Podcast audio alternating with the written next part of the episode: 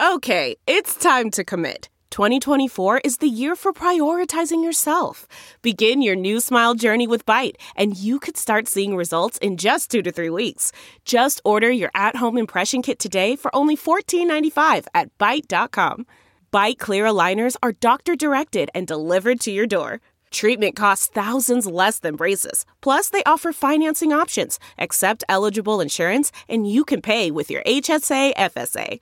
Get 80% off your impression kit when you use code WONDERY at Byte.com. That's B-Y-T-E dot com. Start your confidence journey today with Byte. CarMax is putting peace of mind back in car shopping by putting you in the driver's seat to find a ride that's right for you. Because at CarMax, we believe you shouldn't just settle for a car. You should love your car. That's why every car we sell is CarMax certified quality so you can be sure with upfront pricing that's the same for every customer. So don't settle. Find love at first drive and start shopping now at CarMax.com. CarMax, the way car buying should be.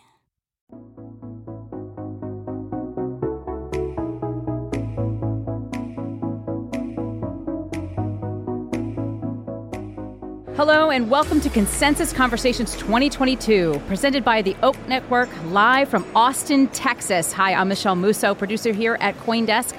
And here with me is our very own features and opinion managing editor, Ben Schiller. Hello, Chief hello, hello. Insights columnist, David Z. Morris. Howdy.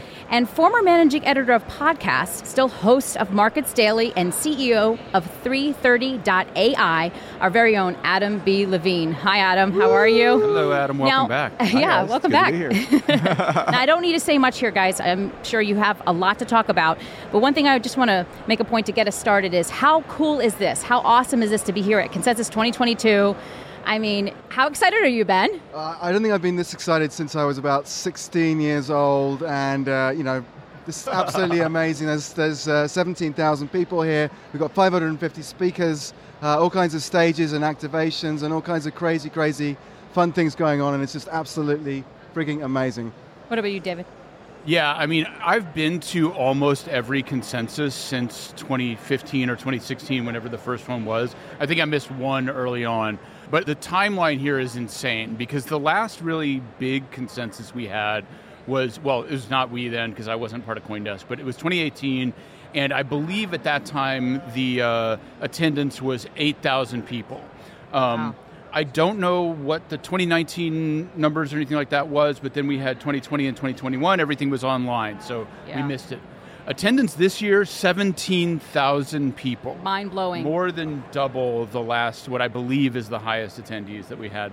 Um, and this is after six months of crypto markets uh, going down, so it's really inspiring that this interest transcends just you know the typical dismissive phrase number go up right well the numbers have been going down and we're still here and that is market. very Mhm. interesting and exciting to see Yeah, crypto, you know, has been like this story that's happened over and over and over again. I, I've again, like I've been watching this space now for going on uh, 11 years at this point. point, and like an OG. I mean, I just mostly feel old at this point. But, but anyways, uh, you know, so like crypto is kind of characterized by these sort of beaconing moments, right, where a thing happens that might not be repeatable, but it sort of sends up a flare into the ether, right?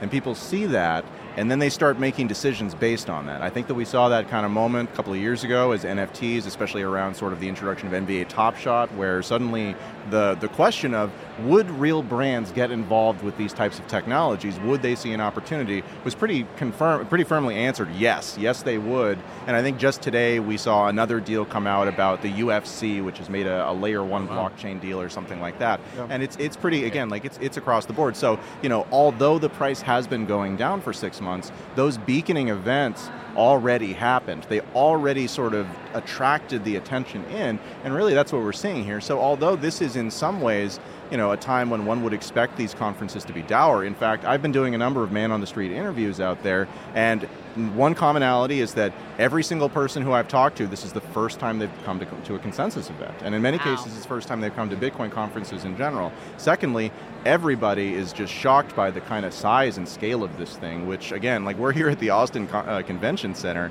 And, this And is- um, I haven't even figured out where, but apparently uh, Method Man and Redman are playing at some point. Yes. So They just to give a sense. Disclosure. Oh my God! Yeah. Really? Oh damn! You missed out. There. yeah, it was last I'm night. too busy doing the actual work. I know, I know. I went to see our Doc Blust, uh, one of the producers at CoinDesk, who Yeah. performed last night, and that was Oh, a lot wow. of fun. He's live Uh, tonight too. It's oh gonna yeah, be he's cool. live yeah. tonight, opening for Disclosure. There's stuff going on everywhere. I mean, you have the DAO House outside. You have NFT projects that are going on. You meander around here in Austin, Texas. It's mind blowing. And I have to say, you know, it may be a little bit sacrilege given that CoinDesk is a company that's based out of New York, but I am so happy that we're doing this in Austin Yeah. because, Yeah. again, like I went to one conference in 2014 in New York. I think it was Inside Bitcoins or something like that, and that was just such an overwhelming I'm just experience. glad to the not be in the god Marriott. Well, I mean, it's quite interesting, quite instructive, I think, to uh, David, you were comparing 2018 with, with this conference, and 2018 was kind of packed into that Hilton on 6th Avenue there, and uh, there was kind of 9,000 people, you couldn't move. But, yeah, it was a little bit of a disaster actually. But, but, but it was kind of a completely different conference to this one. It's, Yeah. uh, it was like all about money, future of money, it was largely about Bitcoin. It was kind of this kind of cliquish kind of group of people. This is a much more expansive crowd, it's much more Absolutely. cultural, it's much more about the kind of future of culture as much as it is about the future of money. Yeah, and I mean, just to, to jump off that, I will say, well, a first, um, big props to the operations folks running things here because um, 2018 you had lines running out the door for hours on end.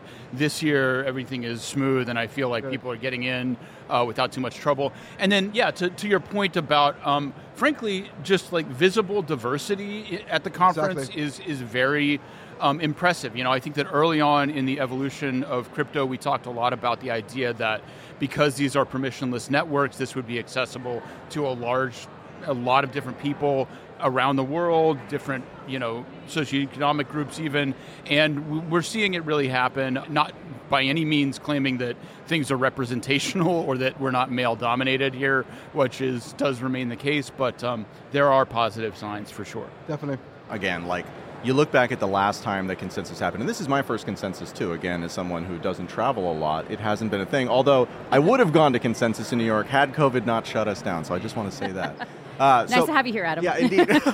so, so, but the the kind of point that I want to make is that you know there were so many questions back in 2017, 2018. We were on the tail end, sort of of the of the like ICO bubble. There was starting to be regulatory actions, and it seemed like it was getting serious. And there was no mainstream adoption really. So that's the thing I think that again, like the the kind of break in terms of physical events, skipping forward from the last one to this one, there are so many more answers to those questions, and pretty uniformly across the board, they've all been validation, right? They've all been validation that from a technology standpoint, from a culture standpoint, from a, again, like a, the, I go back to the NFT thing, because NFTs really have proven that even though I don't believe we have much penetration into consumer retail on those, like I don't think normal people in the Midwest are buying these things, but I think that all of kind of the biggest brands, the biggest content creators, they're all going to be offering them. And I think that, you know, we don't really know how a lot of these things are going to work out in terms of like what's the correct way to do an NFT for a mass market brand. But Yeah. I think that all these simultaneous experiments that are going on right now mean that we probably will have an answer within the next couple of years. And, and I think that that is why people are here, right? Is we have the answer to if, we don't have the answer to how,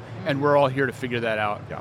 Definitely. I I think DAOs are also interesting. I mean, DAOs have been discussed for a long time in the kind of crypto community, and then there's been a lot of validation around that as well. This idea of kind of participatory uh, commerce, participatory uh, investment is, is really taken off and really been validated in the last couple of years. Yeah. Anything in particular stand out for either of you gentlemen right here at Consensus so far today that you favor?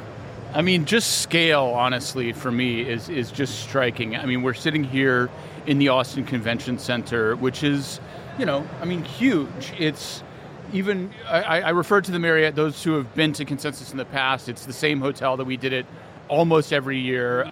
God be praised to the Marriott. Peace, peace be upon you. But it's a uh, horrible space for a convention. Um, the floor that we're on right now, just eyeballing it, you know, at the Marriott we had two floors of trade booths. This is probably 30 times, 20 times bigger than but those two floors put together in terms of the space that is being taken up. Yeah, and I, I mean, we're, we're in one giant room, which is, I believe, floor four, and I think there's another room that's also equal to this size that I have not even had a chance. Oh, like, I I spent did- the last hour and a half walking around here, just trying to kind of grok everything that's going on. But I mean, I saw I was overlooking at kind of the metaverse stage, right? And like the metaverse Awesome. stage has this really cool, like kind of quasi tunnel that you go through that then has screens on the side and just really fing cool stuff. There's a whole sports court out there. Have you, have you seen the sports court? I'm giving a, I'm, I'm moderating. I haven't event, gone but there I haven't Ben. got there yet. I've yeah. done the metaverse. I've done the little metaverse tour there. There's a there's a frigging basketball court out there. They built a basketball court in the middle of the uh, parking lot Oh, out wow. there, so that's pretty amazing. Yeah. do that. You know, again, like moving past the Austin Convention Center where we're recording this right now, you know, like just walking around downtown Austin, this is consensus downtown Austin, right? Like there's so many signs of it, whether you're just looking at like the swarms of people. I tried, like, it took two and a half hours to get lunch yesterday uh, at a restaurant, right? Yeah. Because like there's just so many people swarming everywhere. It's a very interesting experience. The only thing that I can really compare this to is I used to in the late 90s go to the Macworld events at the Moscone Center in San Francisco. And those were that's like the only type of event that I can think of that sort of matches the scale of what we're really seeing here. And uh, and it's it's frankly very impressive. Yeah, we, we were talking about changes over the past couple years, and, and Adam, since you've been doing the man on the street interviews, I'm kind of curious for your take on this because I think it's like Sun Tzu says, "Never interrupt your enemy when he's making a mistake."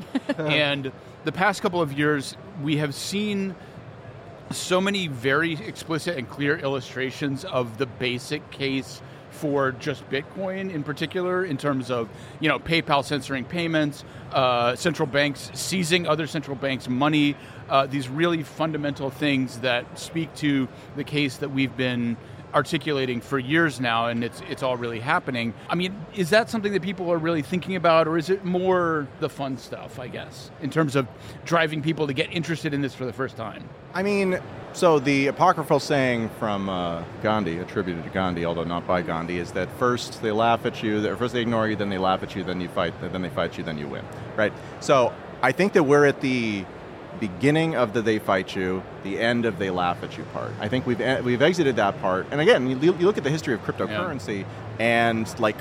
There's not a lot of time, right? We're talking about 13 years, 14 years perhaps at this point, coming up at the end of this year. So, I mean, like, the the pace at which this thing has progressed from being a literal nothing. And I remember in the very kind of first experiences I had with Bitcoin back in 2011, like the whole thing was, well, sure, this is a good idea, but they're never going to let it work, right? Right. And the reality of it is, is that it has worked, and it has proven over and over and over again that. And more importantly, again, like Bitcoin in a vacuum, Bitcoin in a world where governments were acting responsibly with money would not be particularly interesting. Yeah. But we've also seen during that time sort of the fulfillment of the concerns that really drove the creation of Bitcoin, which is the continued abuse and denigration of the currency, which has significant effects, which very few people understand. Like that, that's the part that, on the one hand, I find both, uh, you know, like encouraging is that there's all this validation, and on the other hand, it's understandable, but it's super unfortunate that these issues are perceived as so complex that people don't feel like they can wrap their head around them. But they're really not that complex, right? Like it's uh, it's the same thing with anything. Like if you if you had like the, the government is in theory our employee, right? We we pay the bills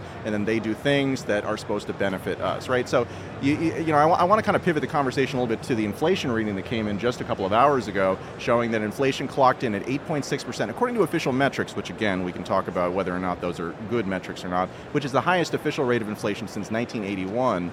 Uh, you know, I mean, like this is a problem. and that problem is something that sort of has been expected by people in the world of Bitcoin, and it's something that's only recently spilled out. But it's not new. The idea of inflation is not new. The question is, where does the inflation go? And do we perceive it as good or do we perceive it as negative? For a long time, for the last 20 years, most of my adult life, we've been, you know, in this kind of period of time where there's been incredible inflation actually, but it's gone primarily into asset markets, and it's gone primarily into housing markets, driving up prices in ways that make people feel good through the wealth effect. But the reality of it is, is that now that's spilled out, and after it's spilled out, inflation is a sticky thing, and it's hard to get away from. So again, the use case for Bitcoin, which is really less about an inflation hedge and more about a systemic disruption hedge, right? And Bitcoin presents an alternative to kind of whatever the new system that would be coming out with. So I think that continues to be very strong, but I still very much expect there to be a significant fight because the power that is taken away by by sort of any success from Bitcoin in any sort of critical sense is so catastrophic, is so existential to the way that things work today. And, and I do want to. I'm sorry, I'm taking the host job here, but um, Go right I- ahead, David. I want to highlight that you know Adam and I just pegged on two fairly different, though related, reasons that we are here and doing this. You know, I'm actually a little bit more dovish on inflation than, than Adam is in both the moment and kind of on a macro scale, but I care a lot about censorship. And so we come at it from two slightly different perspectives and arrive at the same conclusion. And I think that that's important for people to understand that you can bring a lot of different ideas to this and, and still uh, arrive at the same feeling about what should exist. Ben, what do you take? Well, I just wanted to take a little issue with Adam. So, I mean, I, I completely Here it comes, Adam. I completely agree with the thesis of uh, you know Bitcoin being an inflation hedge. But wouldn't Bitcoin have been appreciating in this environment? Uh, and it hasn't been appreciating. Well, so my argument is actually that Bitcoin's not an inflation hedge; it's a systemic disruption hedge, right? And so the idea here is is in a world that lacks alternatives, what are you going to do but take the only option available, right? So in the world of money, again, in kind of the world before Bitcoin, there were a number of, of private monies that came out that did things that were similar to Bitcoin but used centralized mechanisms, a whole variety of them over the course of about 15 years. And the reality is, is that they all failed in large part because they were not allowed to succeed. They were stopped because they could be stopped. And so the introduction of Bitcoin, irrespective of anything else, introduces the idea of unstoppable competition in the world of currency. And so to me, that's the, the really significant factor here isn't, you know, what is it doing in price today? It's when the system finally gets reset, because it inevitably will, because again, like Always to the does. I mean, to the extent that you understand the history of money, you understand that the idea of a sort of global reserve currency is something that starts off being given to the country that's in the best position to do it, and then is long maintained past the point at which it stops being true. And we are so far beyond that. That that point for the United States dollar was in the 70s, was in the, the kind of mm-hmm. Nixon era. And then they've kind of figured out a way to cheat and to make it so that they could take all that risk and roll it up into bigger and bigger and bigger and bigger balls of wax, right? And so now we're at the point where, you know, like I remember back during kind of the EU crisis, you know, like if Italy had failed, that would have been a problem. But instead, what they did is they rolled it up into the Eurozone, right? So now that same risk that was there for Spain and was there for Italy is now there for the entirety of the European Union. And that's true basically across the board. So there's not really another level of abstraction outside of them actually succeeding in generating some type of global governance system, which I think is going to be really hard to do. But you look at comments from uh, from uh, Prime Minister Modi uh, at uh, the WEF a couple of weeks ago, and his basic point was, in order to address this, we need to have a unified regulatory system that makes it so effectively. He didn't say this, but what it means is so you can't escape so there's no alternative. So again, it comes back to this idea of are you allowed to have an opinion and make a decision that the people who run the world don't agree with? They would prefer that you didn't because then you'd pick the thing that they want. But Bitcoin makes that a really hard argument to make. Yeah. I mean, do you think we're heading to that world? Though? I mean, do you think we're heading to uh, inescapable monetary policy? I, I think that they will try. I think that they will fail. I think that the I think that what you could very easily get, and kind of my baseline scenario about this, is that you get a divergence between large countries who benefit from the kind of status quo system, and then you get small countries like El Salvador who say, I benefit not at all from this. Why would I participate in this type of thing? And instead they go their own way, right? And before that, to go your own way was to say, well, you have to buy my currency, right? You have to like deal with everything in sort of El Salvadoran pesos or whatever the, the currency is there. I don't recall. But um, but now again with Bitcoin, it creates this sort of neutral layer that has all of the characteristics that are desirable about a kind of unified global system as far as financial assets are concerned, but which is fundamentally neutral in a way that no system governed by any sort of governmental body, I mean, much less the IMF, like right? Like that's kind of a baseline scenario. Also, is if you are if you were to see something like this, the IMF probably has the most credibility of anybody, and that's not much credibility. Again, these are effectively like the loan sharks of the global economy. well put. Well, concerning about regulation and government, right now, I mean, you had Senator Gillibrand and Senator Cynthia Lummis just recently advocated for legislation, regulatory framework for uh, digital assets and cryptocurrency. So, where do you think we're going from there? And We know it's an election year this year, but where do we go with regulation and regulatory requirements for I mean, this? first of all, I think it's fascinating that high profile senators like that would uh, spend the time and the energy and, and kind of coalescing uh, coalitions to uh, even be kind of broaching these topics because uh, obviously they see some electoral gain in it, there's some kind of donor gain in it, and I think we're seeing uh, it's another kind of transition we're seeing. We're seeing the political system kind of engage with these issues because they see a benefit to it. Isn't there about data though? They want to have data. Like, okay, crypto is good for the people, well, where's the data? So half the time they, they, they come to us asking that, you know, so what you're looking at me, Adam. no, no, no, so, keep going. I mean, do you think that that we're proving the data that it's helpful to the people or for regulatory purposes? See, I, I- don't actually think that the data is the right question here because Okay. what I care about is not something that is measurable at scale. Um, Okay. what I care about is is edge cases, is things that can't exist otherwise, um, and applications that people don't actually want you to do. And so, like, I, it, it, you know, if we really want to get real, like it- it's something that concerns me quite deeply in terms of the state of the industry, um, and and honestly, even like the scale of this conference. Like, I definitely think there is huge promise here, but I think it is also worth reminding people that at the end of the day, this is dissident technology, um, and you can commercialize it in certain ways that can build a company, and you can also commercialize it in a lot of ways that misrepresent the point. Um, and so, you know, I will just send that out as a warning to consensus attendees that you know Do your own um, research.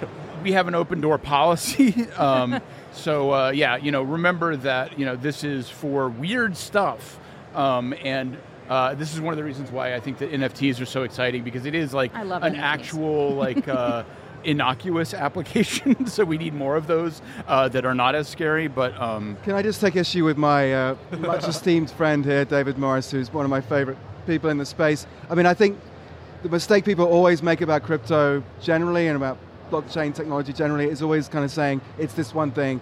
And I think it's many, many, many, many things. And that's why, fair enough, fair and enough. that's why Consensus is such a big uh, tent, uh, such a successful conference because it actually embraces all of those different kind of uh, themes and kind of uh, groups and tribes uh, and bringing them together. And it, it's not just about Bitcoin, it's not just about dissidents, it's also about CBDCs, it's also about all the other cases as well. So it's kind of uh, Yeah, everything at once. worse. I mean, again, it comes back to that neutrality, right? Like the neutrality of it means that it doesn't matter what we individually think about it. It matters that the the kind of the censorship characteristics of Bitcoin, right, and most cryptocurrencies like it really are: did you pay a fee to include your your your you know transfer in the blockchain? And really, that's what it is. Is it's just a better way to track who owns what stuff on the internet, right? And Bitcoin does that for money. NFTs do it for you know collectibles and other stuff. And eventually, this will just become sort of the way that ownerships work generally. Because although it works for the internet, it also works in real life. And that's something where if you look at systems out there, you look at stock trading systems, right? You look at, you know, intellectual property systems, all kinds of crazy stuff like that, publishing systems. None of those things have that true, eh, have that as kind of a, as kind of a, a reality about them. And so that neutrality means that it really can be kind of everything to every person because it doesn't care. And so that again like to us that's great. To us that's that's kind of the thing of it. But again, to the people who would rather that we make the decision that they want, that's a problem because giving us options means that we're probably going to pick ones that we prefer better. I was just curious for you, Adam. Like we talked before, we had a couple conversations about the bear market versus the bull market, and a lot of people are disheartened right now concerning the bear market. I mean, the bull market is very exciting. I know for me, being new in the space, I was like, yeah, you know, everything's great, but now we're in this downturn. So, what is your forecast for what is your expectation moving forward We're- concerning crypto? We're really in uncharted territory right now. Okay. Like we're like it's never different, right? Like it's it's different this time, but it's never different. But at the same time, it's different this time, right? Like the the level of sort of buy-in again across the corporate specter, of course across the corp across the corporate spectrum. You know, again, like we've seen the introduction of Bitcoin introduced as legal tender in a nation, and other countries that are talking about it. And I think really we're not going to see a big kind of push on that until we see results come out of El Salvador that either prove that it was a good idea or a bad idea. And I think if it's a bad idea, it sets us back significantly. If it's a good idea, then I think that you'll see a half dozen other nations around the world in similar situation that then make that move as well. And that will be the start of this division that I see coming. So that's kind of the, you know, when it comes to these bear markets, eh, you know, I mean, it never feels good, right? It never feels good to be invested in something and to have the price go down.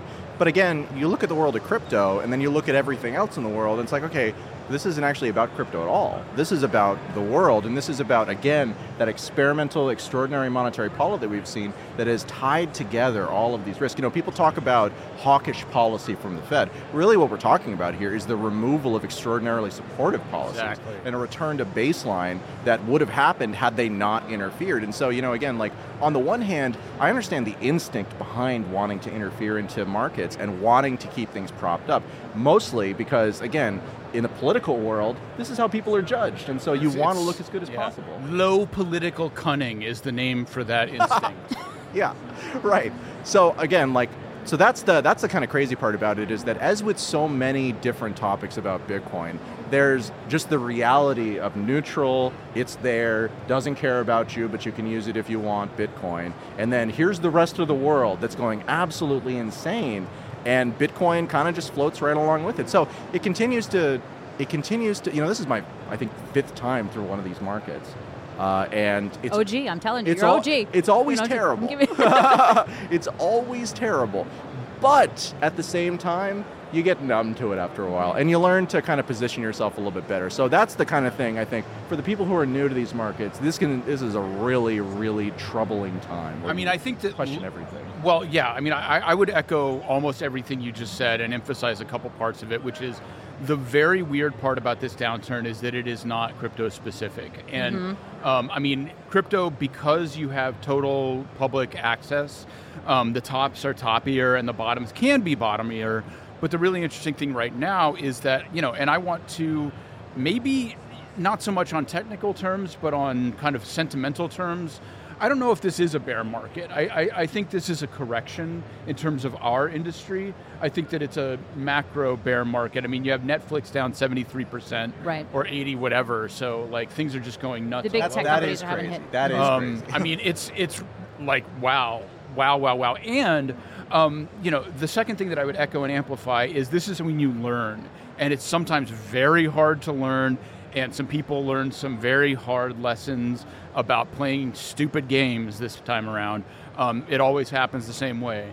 And um, but if you if you look at the numbers, um, you see Bitcoin is still up fifty percent from I mean not even 50%. It's up 50% from the top 3 years ago and it's up like whatever it is from a, a recent local bottom 2 years ago. Um, and and it's just like fine and that doesn't mean we don't have a lot of downside left here.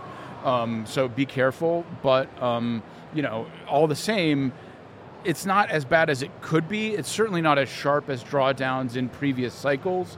Um, and and so, Yet. you know, yet. I mean, yet strong emphasis on yet. we, but- we just we don't know. I mean, but this this uh, this suspension of disbelief thing about the start of bear markets that's pretty typical for the first six months. Of It, it, it is typical. Uh, well, but I think we're also coming up on nine months now. So Oh, fair enough. I mean, like- no, maybe not November. No, I mean, it's it's been Seven or eight months, But the point months. is, is that these bear markets tend to be recognized kind of in hindsight, and we're kind of at this make or break point right now, in my opinion, where we're going to find out probably in the next month and a half whether this really is a bear market or whether this is a correction that's come as a result again of the macro environment, and really again the withdrawal of Yeah. easy money. Right? I saw that the uh, the ECB announced yesterday, and markets freaked out that they were going to raise their core interest rate from negative half a percent up to zero percent and that they might even raise it higher. Again, like that means that the cost of money is negative, which means that there's no reason to do anything with your money but put it into speculative assets, which is exactly what we've seen in these markets again. Go ahead, Ben. psycho I just want to put the kind of opposite case there, and I, I absolutely agree we are in a bear market in terms of uh, prices, and I, I completely agree with the sort of fundamental analysis that you just put forward, Adam. But on the other hand, you know, there's 17,000 people here, and we brought in millions and millions of uh, new people into the space in, in the last couple of years.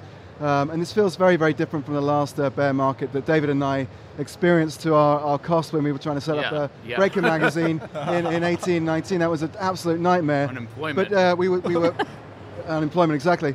Um, it- but we were playing in a much smaller pool in, in, in, in those days. It was a much smaller group of people, and this feels like a much more broad-based movement and actually a generational movement of young people coming into this space because they're, 'cause they're looking for something different and they want to organize in different ways. And the way in which these, these DAOs get set up, people want to work for themselves. They want to work in these collective arrangements. They don't want to work in these companies anymore. And these are much more sort of foundational, transformative type of movements that are going on in, in society, in, in, the world of work, in the world of uh, the economics.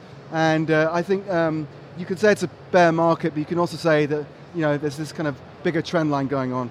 Before we wrap, Evan, you have something to say? Yeah, I mean, so one other place I think that it's worth taking us is that we've been talking about the scale of this thing, but one other element that I think is really aggressively, not perhaps different, but but so kind of amplified relative to my prior experiences, is how competitive the space is getting, and how we're, I believe, approaching a point very quickly compared to oh, really yeah. any industry of commodification across multiple verticals within the kind of the world of crypto. Whether you're talking again about something like exchange as a service, right? I remember when you know Shapeshift was like the way that you could do stuff like that. And now there are many competing protocols out there. DEXs, you know, decentralized exchanges, have really come into their own, and these days are actually doing more volume than all the centralized exchanges combined. Yep. And again, like that competitive pressure, both from the corporate side, where you have many companies that are all, you know, again, providing infrastructure services. The first company that I created in the world of crypto was Tokenly, and that was what I wanted to do way back in 2014. And again, at the time, there was nobody who was doing that. And today, again, like there are many companies, and these companies are valued at hundreds of of billions of dollars. So again, you just look at not just the scale of sort of the participation, but how competitive it is, and how those competitive pressures are going to work together to make it so that all of these use cases develop much faster and become much more useful, much cheaper to use, and really, again, kind of drive that cost down to zero, to be perfectly honest. That's why I got out of the business, is because I'm not great in the commodification space. I'm good in the innovation space, and that's kind of, yeah. well, I, I, I, hate to say it, but I think crypto is on its way out of kind of the core innovation and into that optimization commodification. Yeah, and, and, and to the corollary to that, of course, as my last comment is that when you commodify, you you there's no you know there's there's less and less alpha, there's yeah. less and less profit. Um, so I mean, I guess maybe that's kind of and, and, and at the same time, we are even if I you know I'm a little bit more optimistic than some, um, we're certainly entering a place where where weak projects are uh, going to lose traction, and there might even be we're seeing like actual acquisitions happening, which is wild. Um, but generally, I would say, like, for people who are here trying to figure things out, like, definitely listen to what Adam said about commodification because there are going to be, there are um, a million exchanges, a million dexes, a million DeFi platforms, um, a million, hell, a million liquidity pool provide, like, everything is copied. You do now absolutely have to have a differentiator. Well, that's the nature of open source, right? I mean, it's, it's easy copyable. Yeah. Yeah, absolutely. Uh, so I, am actually not going to let us end. So David, I, I want to kind of investigate this divergence between our two perspectives on this thing. Oh, sure. Because I, again, like one of the big theses that I've had for a long time about this stuff is that there would inevitably become a point where the stall tactics that I believe that we see out of governments around the world, where they keep things ambiguous so that companies that are concerned about making sure they're doing things right simply can't operate, and you're left with kind of these worst actors, right? Again, you look at kind of the hopes around, you know, Chairman Gary Gensler at the SEC, who came in and there were great expectations that we would get significant clarity, and in practice, we haven't really gotten any clarity at all, but we have gotten some, you know, again, like we've gotten the first prosecution for insider trading of NFTs, right? Which threatens to, it seems to me, make this a security. So I'm, I'm quite curious. My general sense is that there will come a time where this ends and there has to be a response from governments that looks something like banning or forbidding it from being held on corporate balance sheets or something to attempt to preserve what's left of the monopoly that they're currently in the process of destroying in a macroeconomic sense, right? Like so that that's that's been something that's been in my head for a long time, and I continue to see that coming. But I believed it would happen certainly lots earlier, so I've been wrong about that too. So kind of what what do you see this? Do you think there is a transition period that's possible that can happen without some kind of meaningful turmoil? I mean, I, I just don't think governments actually see Bitcoin as as big of a threat as um, well, yeah. we within the industry tend to frame it. Um, and, and I mean, I think honestly, my personal stance is just that they're right. I mean, national currencies are not going to go away. Um, they are going to now. I mean, my thesis about Bitcoin and monetary policy. I'm actually not a hard money person, um, and and that's because I believe that you have to have a certain amount of inflation in an economy to drive growth, and, and that's actually just how it works. But that has to be kind of at a national scale, managed by the population through a democratic process where there's accountability. The problem with the dollar is that it is no longer a national currency. It is this global monster that has very weird effects um, around the world. So, I mean, you were talking about El Salvador, for example. El Salvador's currency is the dollar. Yeah. um, and, and so um, that's one of the reasons why it even made sense for them to experiment with Bitcoin in the first place, is because they already don't have their own currency. Um, but, but I do think that, like, Bitcoin is discipline. Bitcoin is an escape hatch for ex- countries experiencing true hyperinflation. We see it all the time. We see Argentina, we see Turkey, we see these interest spikes where basically, okay, our government is abusing the currency. We're going to exit. We're going to join a global currency where at least we know the rules, where at least there's not an autocrat who can come in and give a bunch to his friends. Um, and, you know, so I guess personally, I am not as focused on the Fed as uh, like the demon.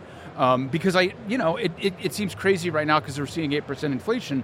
But even countries that did not do the kinds of social issuance that the US did are seeing the same inflation. My personal take is it's structural. It is not necessarily monetary driven. That's a debate we can have at a different point. But Ben? I just want to pick up on, on a point that uh, Adam was making about the complete lack of kind of regulatory clarity that we've seen uh, really for many, many years. And, uh, you know, Gensler was the great white hope and he was supposed to finally bring some, uh, some, um, some guidance to the industry and it just completely hasn't happened. I think what's happening is there are so many projects out there now that want to kind of decentralize more than they might have done had there been clarity because they just don't want to play this game anymore with, with regulators because they've been going to regulators for years and years and saying, how do we play fair with you? How do we do this? And get, they're getting no sort of feedback that's really useful. And they're saying, to hell with this, we're going to decentralize as much as we can and not play this game at all because uh, it allows us to kind of make an end run around the whole process. Yeah. And, and I will also briefly play devil's advocate and say that there is, I think, a legitimate case to a certain extent. Obviously, there are technical matters when it comes to mining and dexes and other more advanced things, but there are certain parts of crypto where it's very clear that traditional financial rules do still apply and can still help enforce good behavior, frankly, because what, we're, what I'm really talking about is fraud. Yeah. And when you engage in fraud, it doesn't matter whether you're doing it on the blockchain Right. or, or anywhere else. Um, and I think that, honestly, in some ways, it's a best case scenario. If you have regulation by enforcement that targets fraud alone and otherwise people are, are left to their own devices and maybe you, you hit a tripwire every once in a while you get somebody who does something they think is okay that turns out to not be. The real problem is on the technical front where you have people trying to regulate miners as money transmitters out of a pure misunderstanding. Um, and, and that is what we have to worry about. I think personally more than the IMF thinking that Bitcoin is going, although I do think the IMF thinks Bitcoin is coming for it, I don't necessarily think that's the main threat vector when you're thinking about regulation. Yeah, I think that when you're looking at these types of systems, again, like the history of Bitcoin is so short. The history of cryptocurrency is even shorter than that. And I think that were I sitting in the shoes of the IMF, and I certainly am not an IMF official, but it would be the thing that would keep me up at night because there's so many things that you can control through kind of the way that things work today, and this is a wild card. And Yeah. simply the existence of a wild card, when the stakes are this high, that is important. Yeah, and I got to make I got to make one comment on this point because we've spent the first part of this week dealing with an absolute full-fledged op coming out of the New York Times relative to some uh, new Bitcoin research that was somewhat interesting in its own right, but got completely twisted to become this argument that Bitcoin is somehow not actually decentralized. Offensive, stupid, simply wrong. Clearly coming from some kind of power center that wanted this message put out. So there is the regulatory attack, but there is also the information attack. Is this the Greenpeace one? No, No, no, no. Okay. This was uh, early miners piece. But you better give oh, the early miners uh, piece. yeah. Oh yeah, that was that was horribly misinterpreted. Yeah. Now the uh, there was a piece the other day about that uh, we carried actually about sort of this uh, the this green push uh, or this push from uh, environmentalist organizations to kind of change the the core code of Bitcoin Oh, yeah. consensus mechanism. And that one I that was another really bad one. it, it jumped out at me. be- So I, having been in the industry as long as I have, I observed the block wars, and my sense about them is that the winners write the history, and that the way that that actually happened versus the stories that are told about it, including in books that are very well written, they interviewed the people who won, right? and so that that that was interesting, right? Like there's this idea that Bitcoin is this fundamentally decentralized thing, and the way that you and it's very hardened against upgrades, right? Uh, and it's hardened against upgrades because upgrades can be good or they can be bad. But the system functions today as it is, and it doesn't really need upgrades in kind of a core sense to keep operating in this fashion. So I'm going to get technical for just a second. The way it used to work is that when you wanted to do an upgrade, you did what's called a hard fork, which means you created a new version of the software and then you convinced uh, a majority of the network to adopt that version of the software.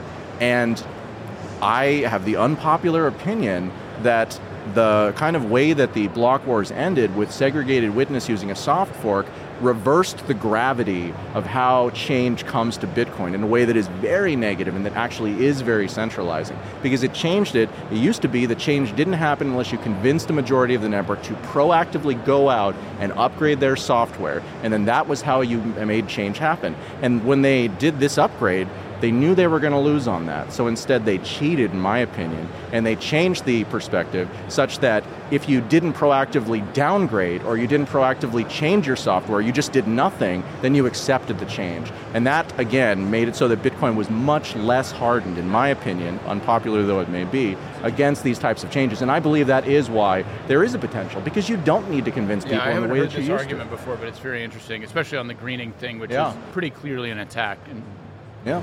Well, we have some final thoughts here for each one of you before we well, close I, out. I think I just wanted to pick up on the New York Times thing because uh, they picked up on this uh, research. Just to explain for a second, this was research into the early uh, two, two years of uh, Bitcoin, and they were kind of making a claim that the network was less decentralized than, than we thought. And it was kind of this kind of way of saying generally that Bitcoin, even now, is uh, yeah. less decentralized. but, but to, to put a fine point on it. Let me make a point. But it was kind of interesting to kind of see this kind of institutional, underhand attack against Bitcoin using a very kind of narrow piece of research that can make a much bigger kind of blown up yeah. point. Uh, and, really but it's not even narrow versus research. broad. It's just simply wrong because we talked to those researchers and they were extremely explicit to us that they made no claims about Bitcoin beyond their study window, which was from 2009 to 2011. And then you get the New York Times with a headline saying yeah. Bitcoin is not as decentralized. So disingenuous. It's, it's, it's not just disingenuous. I mean, you have to ask whether it's incompetent disingenuous or motivated in some ways.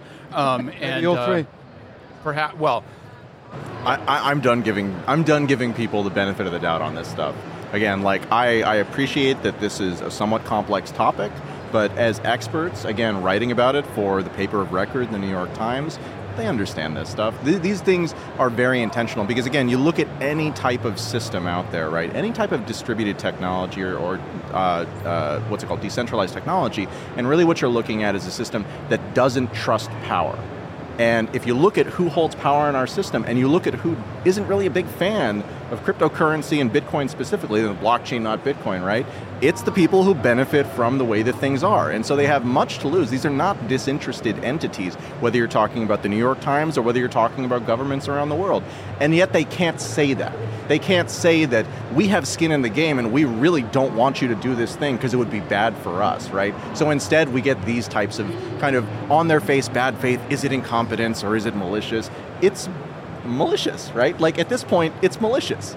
I mean, I don't think it's a conspiracy. I, don't think they kind of sat around the New York Times and thought about how can we mess with Bitcoin but it's much more sort of subtle and insidious than that, and that's what kind of makes it so kind of dangerous. Yeah, I mean, again, like you know, like as humans, we characterize things into buckets, right? Here's the bucket of things that are that I like and that are good for me and that I'm invested in. Here's the bucket of things that I'm concerned about and that think. I mean, like it doesn't have to be a conspiracy. It just has to be a recognition of self-interest, and I think that's what we see. I mean, I'm going to be the diverse voice again and say I am totally open to the idea that it's a conspiracy. of course, David. But uh, we'll leave it at that, perhaps. Well, that's a good point to break up. That's why I'm here to make sure you all go home or go somewhere on the floor today. But thank you so much for being here. This has been Consensus Conversations 2022, provided by the Oak Network Live here in Austin, Texas. And I've been able to sit here with Adam B. Levine, Ben Schiller, and David Z. Morris. I am Michele Musso. Thanks for joining us. Bye bye for now. Thanks, Michele. Thanks, guys.